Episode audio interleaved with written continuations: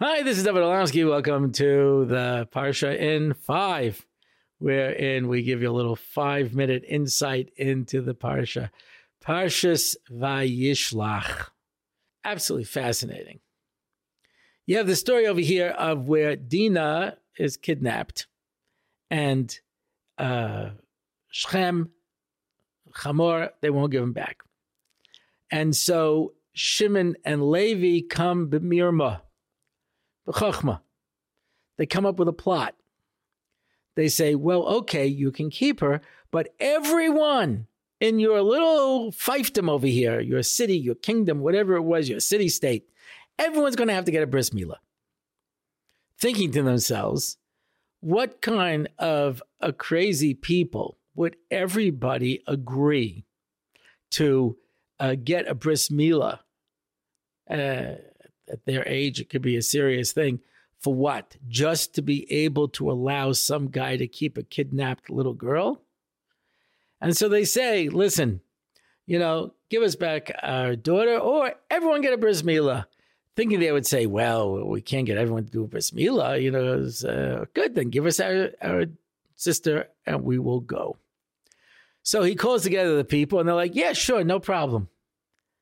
So they said, wow, these people are crazy. Now, they had the option. They could have waited till they all got a bris milah and they were all lying in bed weak, and then they could have just gone in and taken Dina and left. But instead, they decided that these people were so bad. Right? The Rambam would seem to indicate that one of the Sheva mitzvahs b'nai Noach is to set up courts of law. And since they did not prosecute Hamor and Shechem for what they did, they deserved to die because the only punishment for the Sheva mitzvahs in Noach is death, and they violated one of those seven, and so they were right to go in and kill him.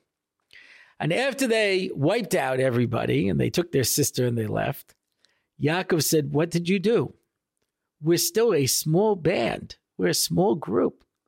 And all of the surrounding cities are going to see what you did and decide that we now pose an existentialistic threat to them and everyone's going to come and attack us, and we don't have the ability to defend us.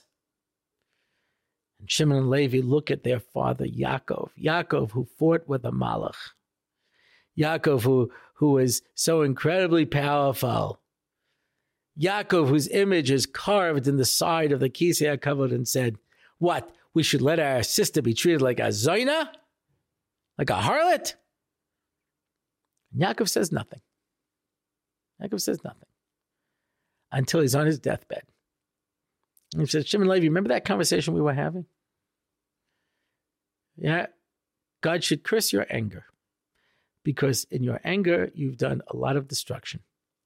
And you better get yourself an anger management course because you guys are out of control. And the sooner you get a hold on this, the better off you're going to be. That was the message that Yaakov told them at the end.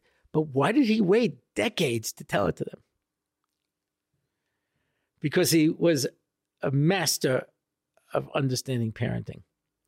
And one of the things of being a parent is you know you don't have to say everything at the moment. They did a study and they found that the majority of things that parents tell their children are negative.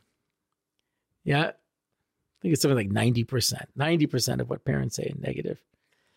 And you just can't spend every day reprimanding your children for everything. You have to pick your battles. And Yaakov was able to see at this point, from the way they were talking to him, that they were not ready to hear what he had to say. And so he decided to wait till the end of his life to be able to conclude that conversation. And so, to all of us, have to have enough wisdom to know when to say something and when not to say something to know when you have someone who's going to listen and when someone is not going to listen. And so it's that wisdom and that insight that a person needs when you're dealing with children, talmidim, friends, neighbors. You don't have to say everything. I don't know who said it originally, but it's an old expression. Everything that not everything that's thought should be said, not everything that's said should be written, not everything that's written should be published. You know, and uh, and suddenly things come back to you and you realize, well, I really should have waited before I said that. So let us be careful in our dealings with people and make sure that we deal with them in the best possible way. Shabbos.